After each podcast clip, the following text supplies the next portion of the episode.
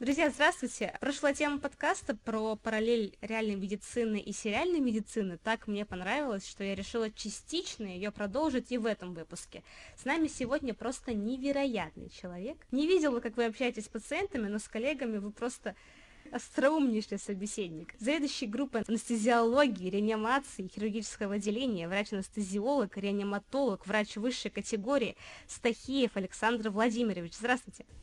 Здравствуй, Маруся. Очень приятно. Я безумно рада с вами поговорить, да и вообще хотела бы с вами дружить. Ваши беседы на перерывах это вообще love для меня. Скажите, пожалуйста, вы с пациентами такой же крутой? Крутой? Да нет. Я с пациентами тоже просто стараюсь говорить по-простому, на понятном языке. И я считаю, что врач всегда должен говорить с пациентом на том языке, который понятен пациенту. И не стоит умничать какими-то оперировать терминами медицинскими, потому что пациенты этого просто не понимают. Поэтому самое главное простое человеческое общение, и люди тебя понимают прекрасно. А вот, вот это вот ваше интонирование, шуточки, остроумные... Ну да, без этого никак. Я считаю, что без юмора в нашей профессии вообще тяжело и не стоит так. А, супер. Вы анестезиолог. Я подписана на очень много медицинских пабликов, каналов, общаюсь со студентами медвузов, э, с врачами разными. И ни одного врача так не мимолизируют, что ли, так не обшучивают, как анестезиолога. Столько шуток, юморесинок, локального юмора, столько тем и обсуждений. Что это? Ну, мне кажется, всех врачей всегда шутят, троллят даже по телевизору. Ну, кстати, я не смотрю никогда сериал по телевизору про врачей, потому что ну там много ошибок. Ну, неприятно смотреть, про, когда высмеивают коллег. Почему про анестезиологов именно много шутят? Э, ну, потому что профессия такая, скажем так, э, Врач-анестезиолог работает, когда пациент э, зачастую спит.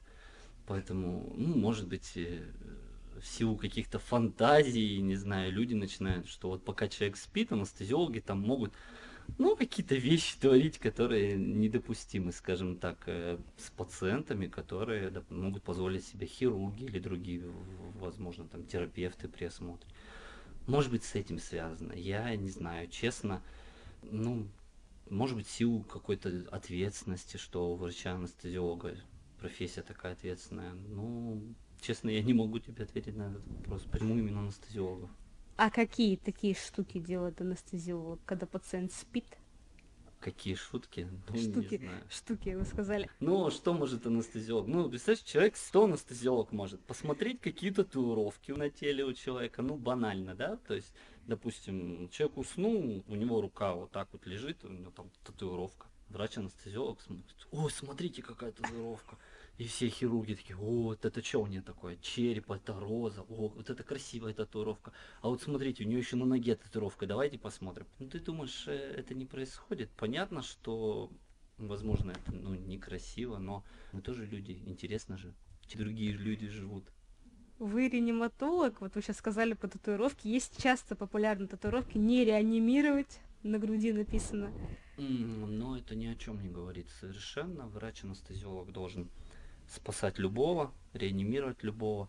И э, у нас в России только отказ юридически подписанный нотариусом об отказе, и то это еще все прорабатывается. То есть даже если большими буквами на пациента будет на груди написано, что не реанимировать, врач-реаниматолог все равно будет оказывать нужную помощь, чтобы спасти пациента. И как бы что у него там написано? Видели никого. такие татуировки?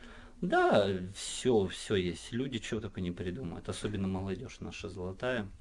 Это вообще, что только не пишут и что только не рисуют. И на каких местах.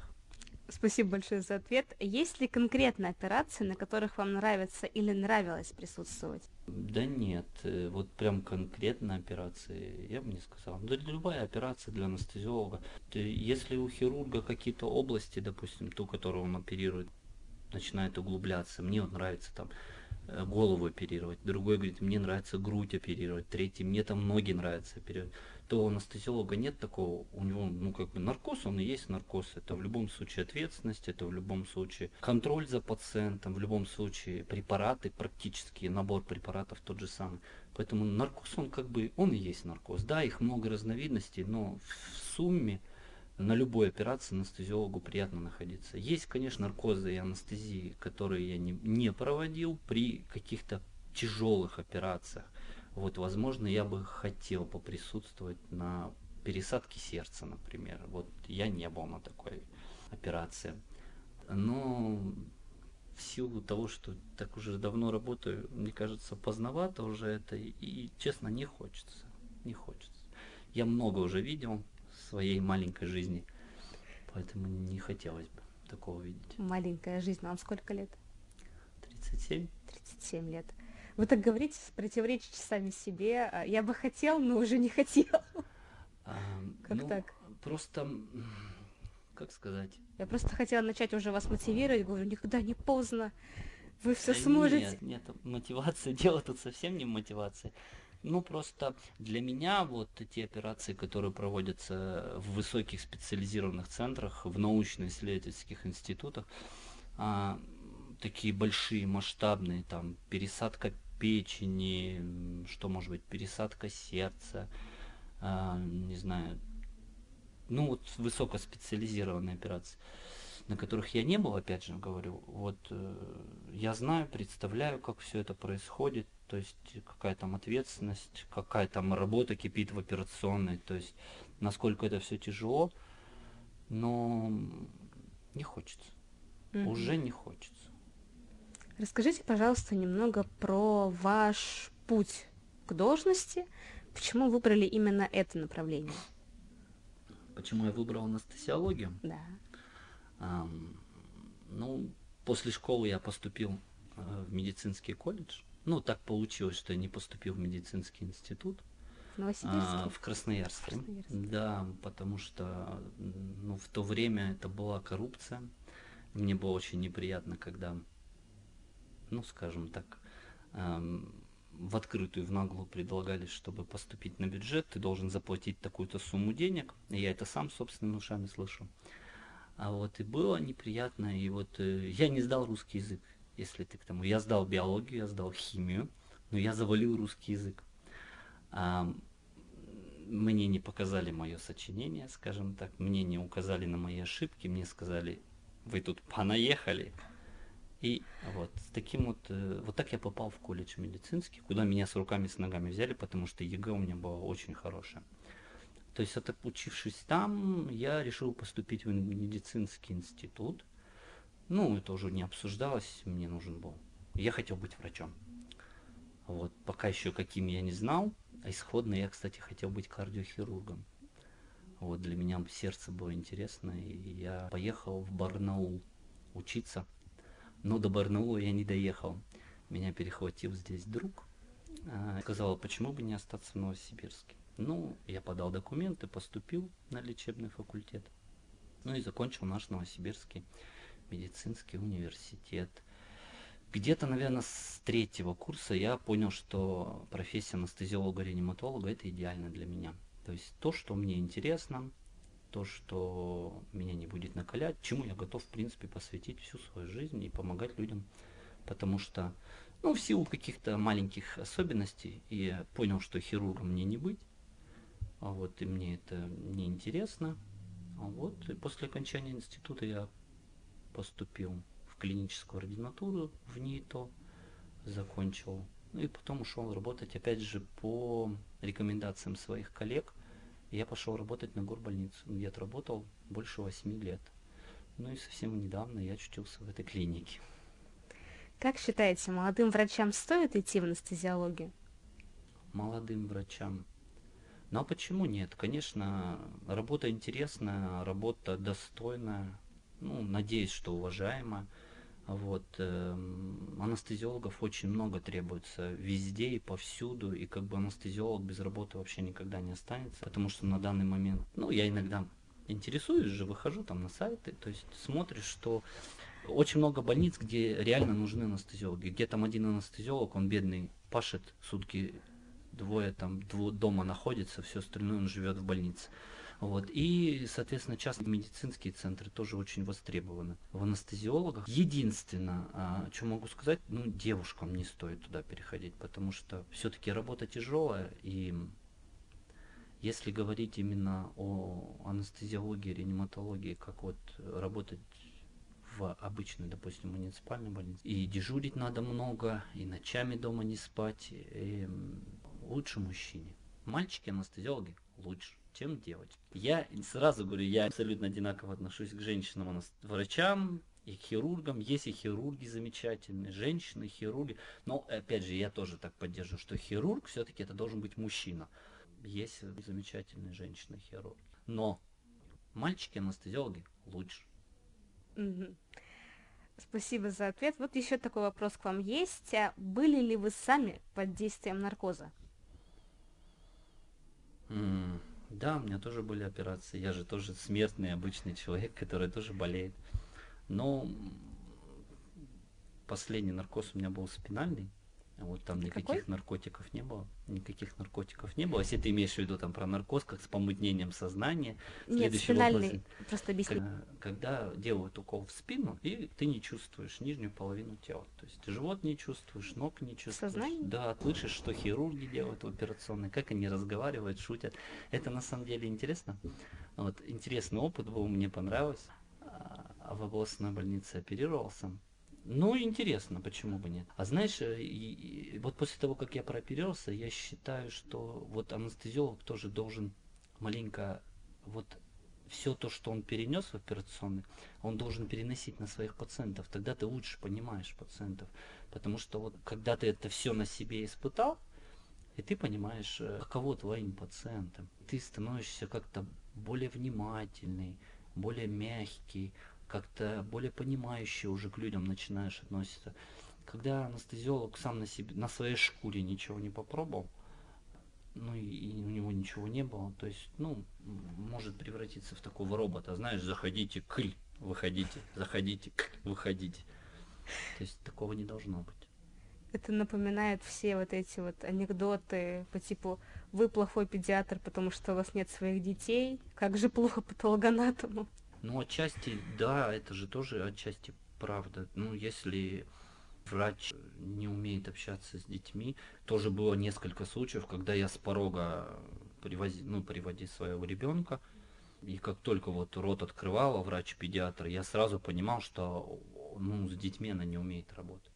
То есть у нее либо, соответственно, нет детей, с которыми она общается, либо это тоже плохо, потому что это сразу выдает врача. То есть любой врач тоже должен, соответственно, педиатр должен иметь подход к ребенку. И если видно, что подхода этого нету, это говорит о чем? Ну, как бы с детьми-то она не очень. Значит, и педиатр-то она не очень. Угу. Наверное, так. Как вы считаете, кто ближе к операции? Хирург, анестезиолог или кто-то еще? Ближе в каком плане? К, к самой операции, к процессу. А, ну, ну что, что значит Потому ближе? Что Кто спорят. ближе? Чей нос ближе к ране или как? А, соучастие такое некое. То есть я увидела этот спор на форуме, там угу. спорили анестезиологи, хирурги и медсестры, угу. а потом при, притянулись ассистенты. О чем спор был? О том, что важнее это на операции вот то-то, то-то. А, важнее. Слушай, ну нет же важнее в операционной. Вот все, кто зашли в операционные, они все одна команда. То есть у каждого есть своя функция.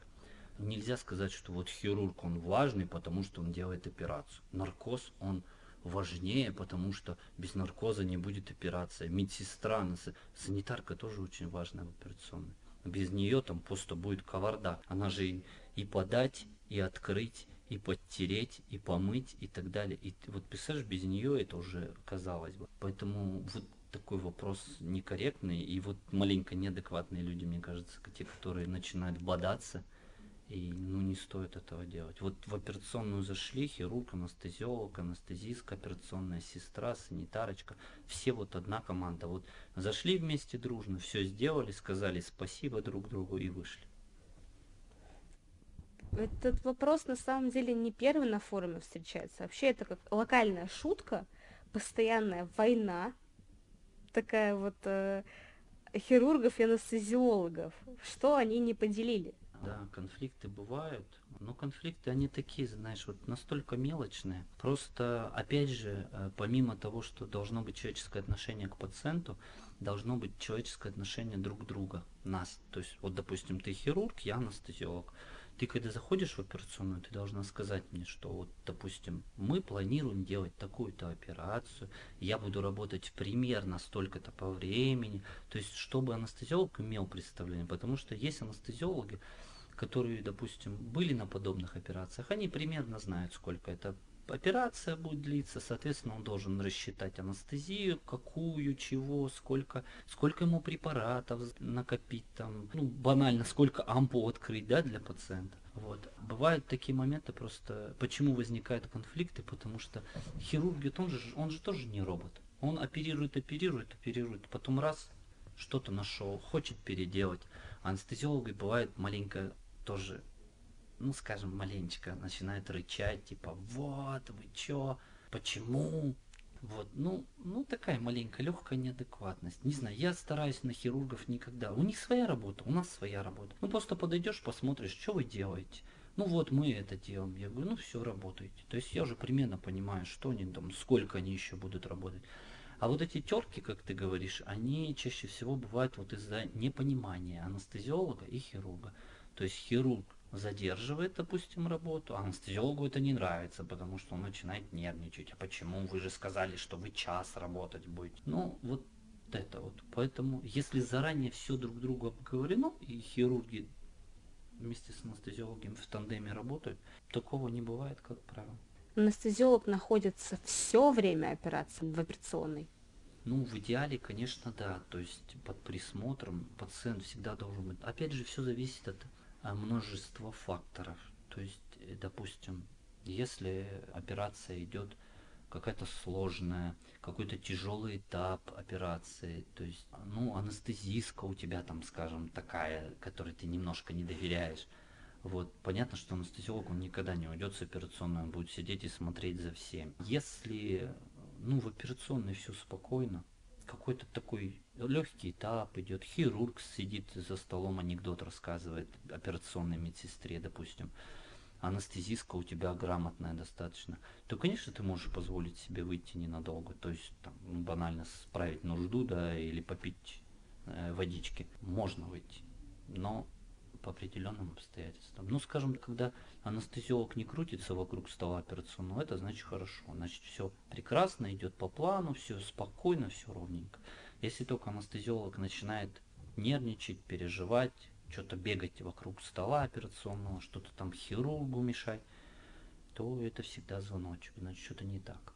Значит, что-то... Скажите, пожалуйста, сможете ли вы поставить наркоз сам себе? смотря какой.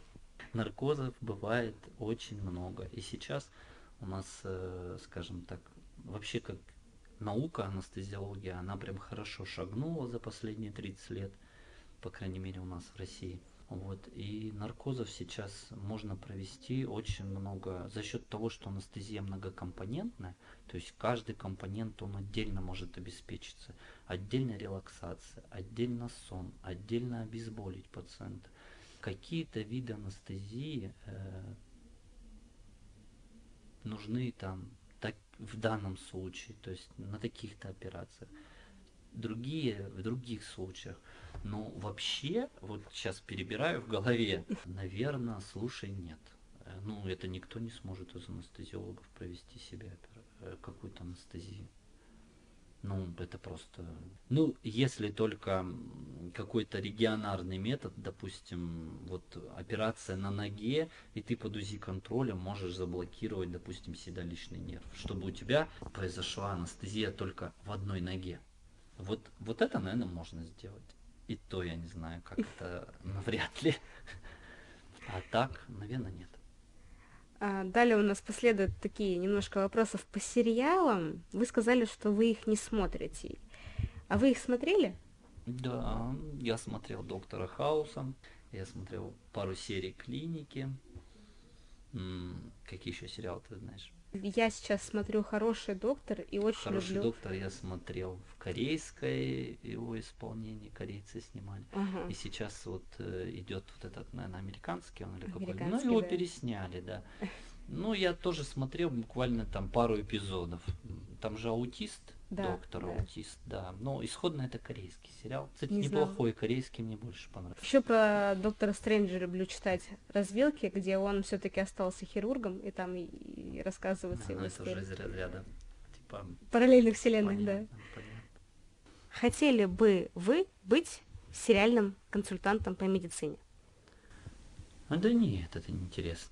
Нет, это зачем? Нет, ну я бы мог спокойно, как бы интересно, но нет. Вот озвучивать мультики это другое дело. А нет, это нет. Давайте тогда разберем небольшие клише. Правда ли, что могут ввести наркоз без согласия? Часто есть кадры, когда как каким-то буйным пациентам что-то вкалывают, надевают маску, вводят там газ, он кабаркается, кабаркается и засыпает. Так бывает? Так можно? Сериал психиатрической больнице насмотрел. Люблю, да. Мгм. Слушай, ну наркоз проводить без согласия э, анестезиолог в принципе имеет право. И э, это прописано законом, законодательством. То есть в определенной ситуации, допустим, привезли человека в больницу, он без сознания. Надо человека спасать, надо помогать, надо оперировать. Согласие же не взять у пациента, он без сознания.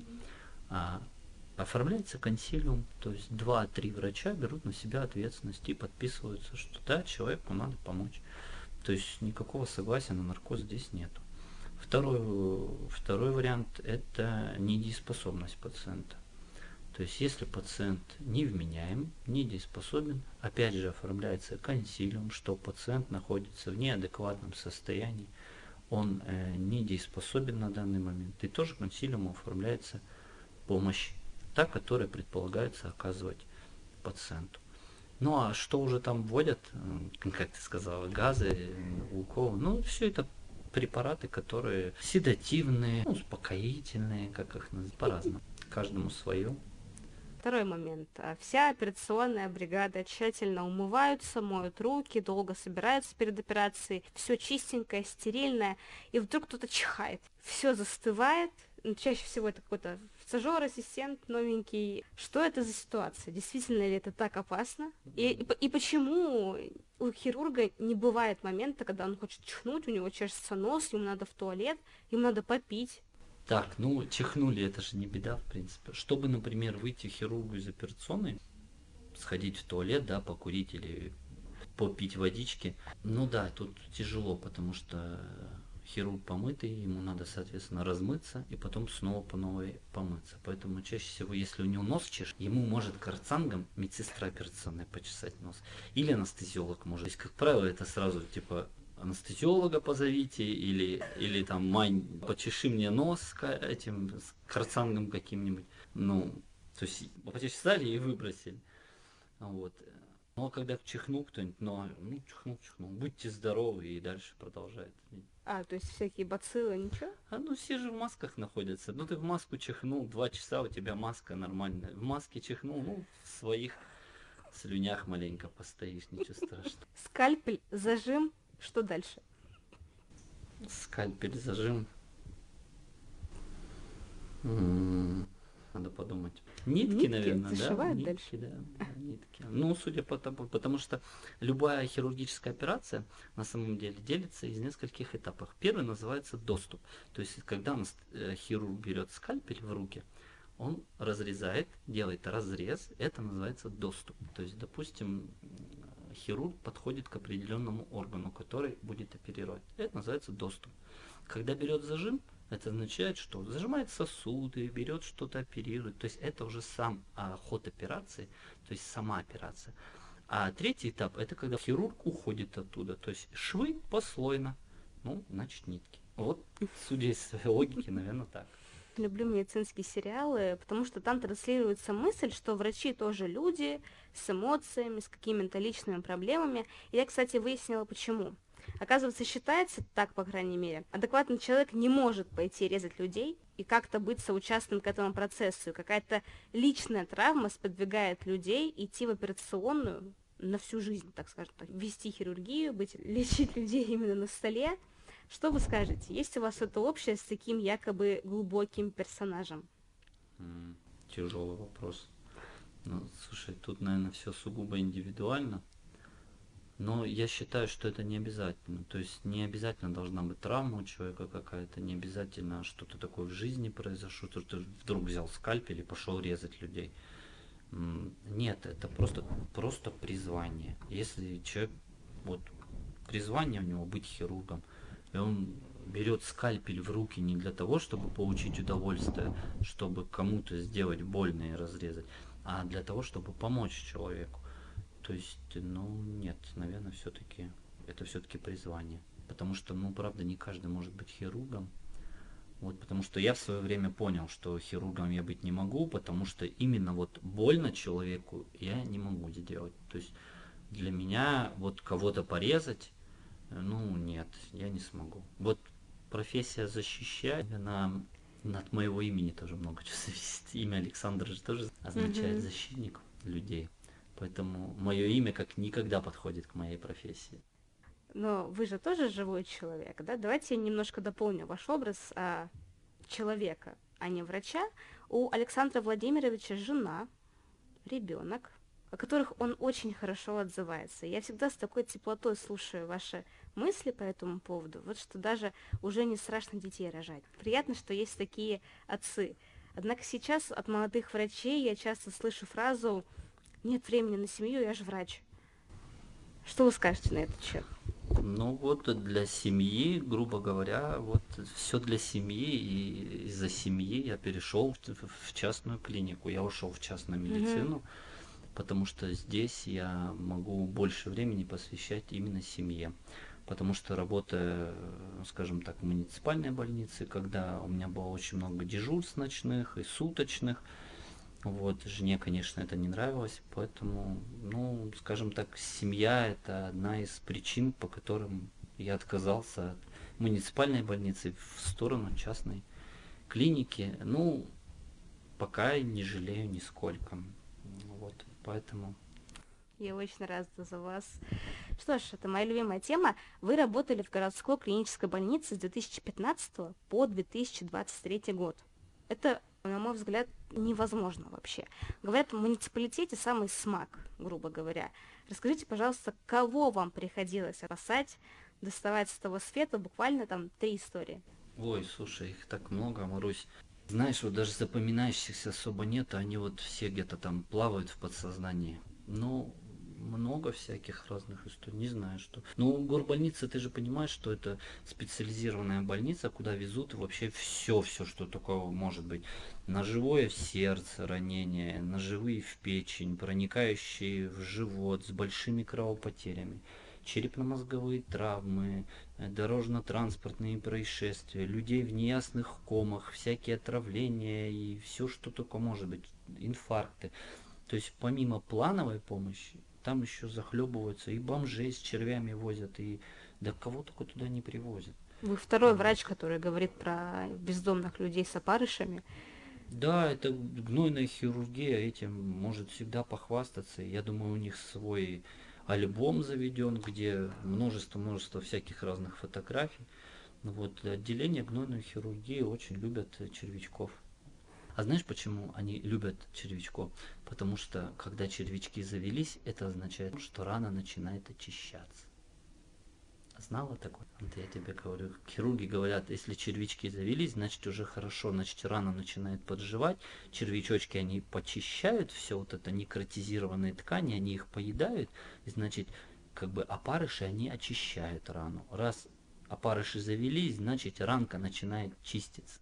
У меня в подсознании, возможно, что-то было подобное, потому что я слышала обратную сторону, что у наркоманов ноги гниют, и там нет червяков, там просто гниет нога. Да, я даже не осознавала, почему он, так. Наркоманы вообще это такой отдельный контингент. Э, не знаю, я удивляюсь, когда люди говорят, что надо в этой жизни попробовать все.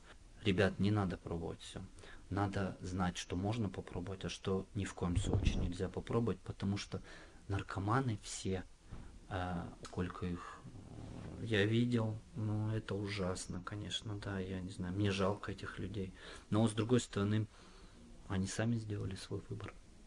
А я в своем центре все время нам говорят, когда мы работаем с наркозависимыми, нам говорят, что человек не выбирает свою болезнь, человек выбирает метод излечения от нее. То есть причины, которые могут сподвигнуть человека на зависимость, их много, а вот выбор излечения, он как бы один. Это надо идти к врачу, это надо стараться, но вообще не суть. Дайте совет или советы нашим слушателям. Совет? Совет для чего, Маруся? По жизни, как врач. По жизни совет не унывать.